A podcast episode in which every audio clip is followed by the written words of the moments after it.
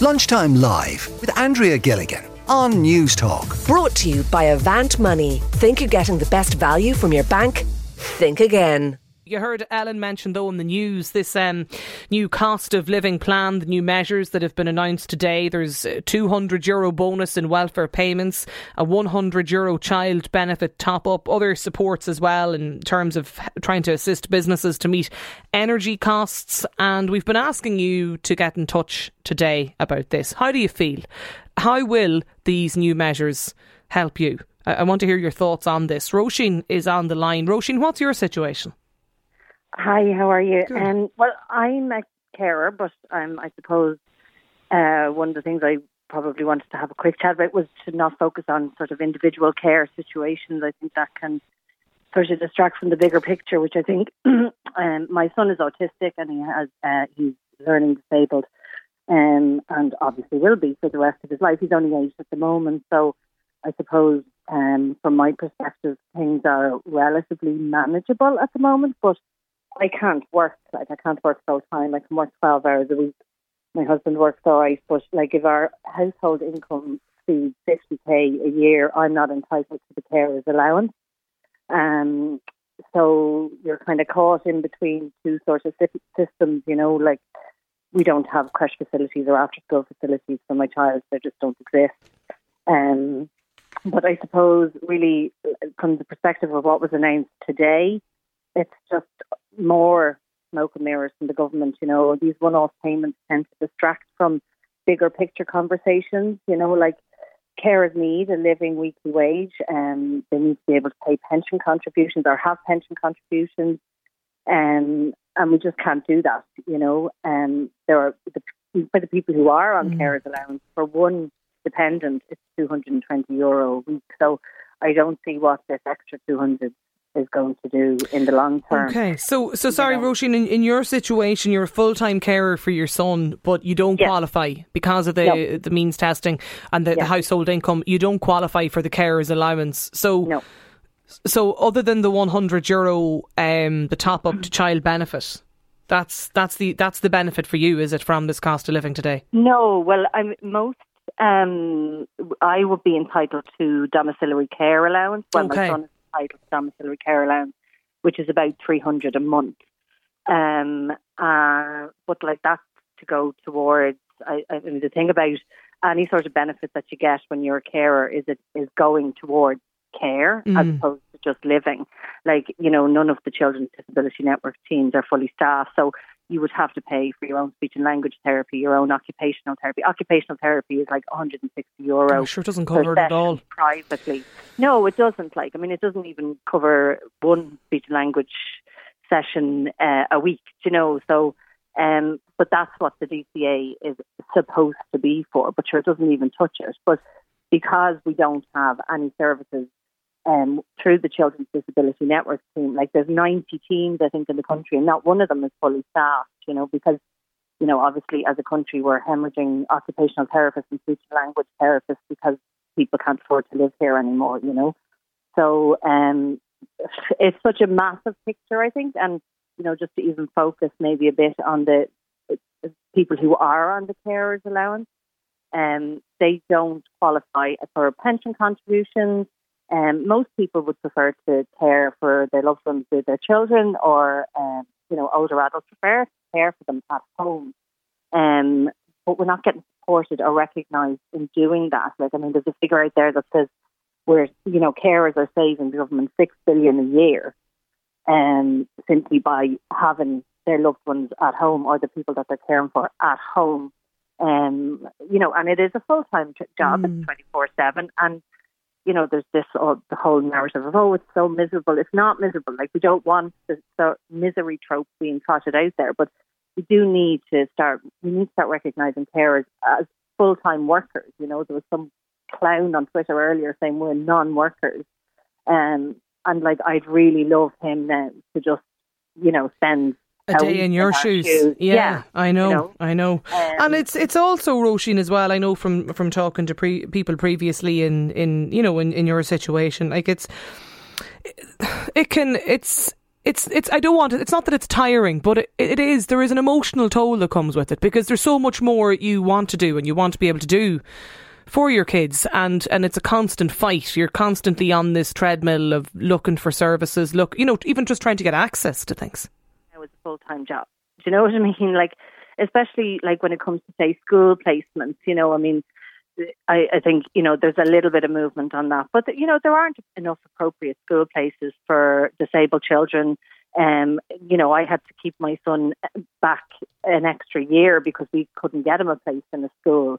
We eventually got him a place in a school, but he's 8 years of age and he's in senior infant. Do you know what I mean? Where the rest of his peers are in second class, or first or second class. So you're just even constantly advocating, if you have the capacity for it, be it like the mental load capacity or the time, a lot of carers are working because they have to work. I mean, look, who's going to get a mortgage on 50k a year being the sole income? Who's going to be able to afford the average Dublin rent of 2,300 a month on 50k a year? There's no family able to do that. Then you're looking to go, can you apply for HAP? No, you can't apply for any of those schemes. Do you know what I mean? So it's so infuriating when they come out with these one-off payments. It's just so insulting, It's like, okay, stop talking about the one-off payments and look at the system and look at systemically supporting carers, because if you don't support carers, then the state has to pick up, which is what they should be doing. But they have, there's no funding for residential. So you think the payments that were being announced today, in your view, then Roisin, are they're ill-judged. They're not targeted enough then at people. Listen, they can throw €200 every 6 or 7 months at people, right? So that's going to get absorbed within 2 days in the average household. Being disabled is expensive. There's, obviously there's a big talk about energy. My son gets up at 1 o'clock in the morning. So we have to have the heating on 24 hours a day nearly, right? Mm. So I don't even want to look at the bill or when it's coming in. But then, there's people who are physically disabled. They have to get their own equipment. They have to get their own wheelchairs. They're constantly advocating to get equipment, basic need equipment.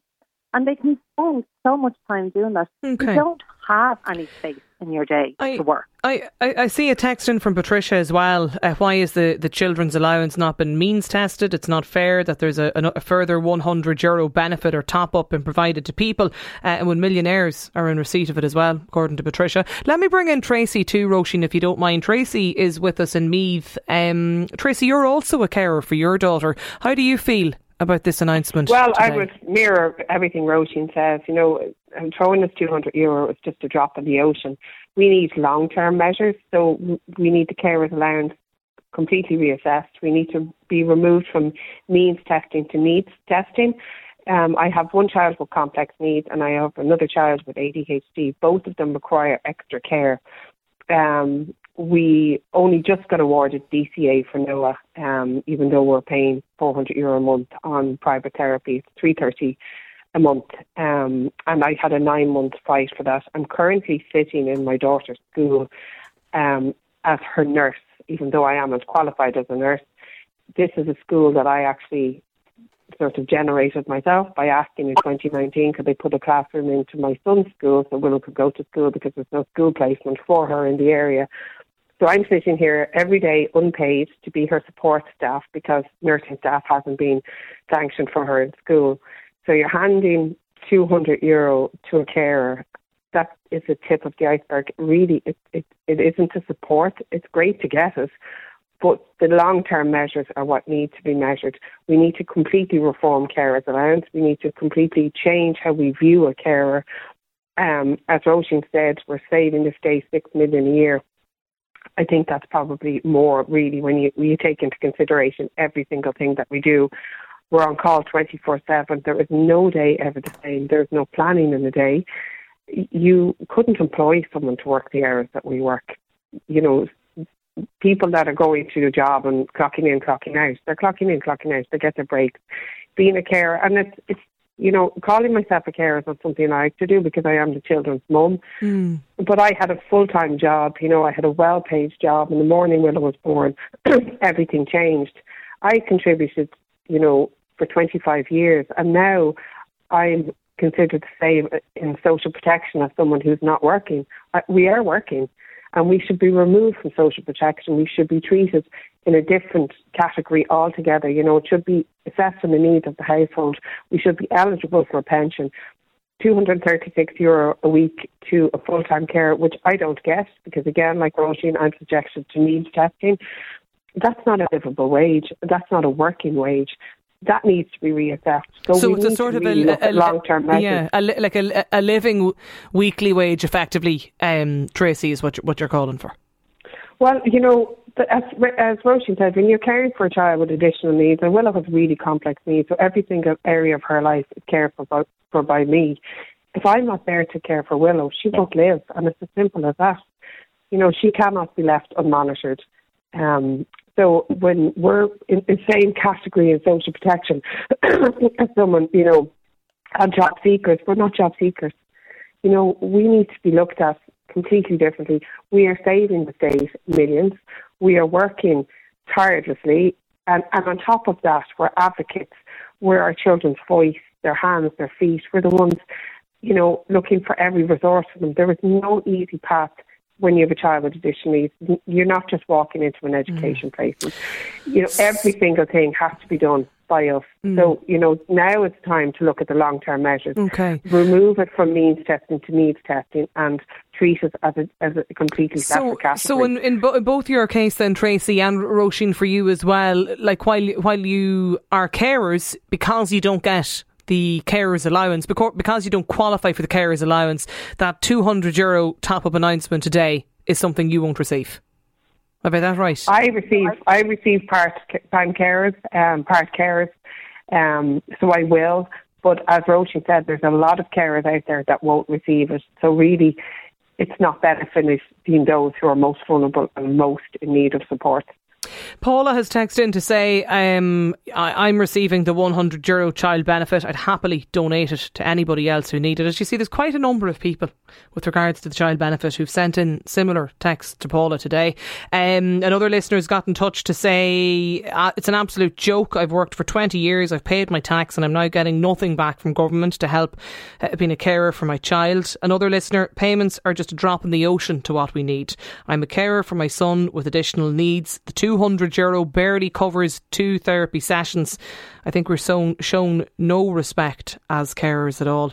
Has there been any progress made, Roisin, in recent months to trying to change the allowances or for the possibility of even a discussion around a living weekly wage? I see this is the point, Andrea, is that when they're making these big, huge, grandiose announcements about cost of living packages, all of the other conversations are parked and they're not actually taking the time. They're spending so much time debating whether people get €200.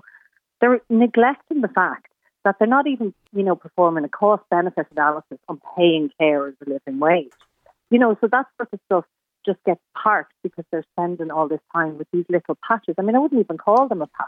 I mean, I don't know what, you know, anyone who does get the €200, they're not going to get anything for €200. I mean, as I said before, having a disabled child, no matter what the disability is, it's expensive, you know. And again, because the network teams, the disability network teams aren't being staffed, you're constantly paying. And so, no, there's no shift in this because what they're not also bringing it back to is, say, for example, the cost of living crisis for people who are leaving the country. So all of the care staff that we would normally have attended are leaving the country, because why wouldn't they? Like, you know, they can't afford to live here.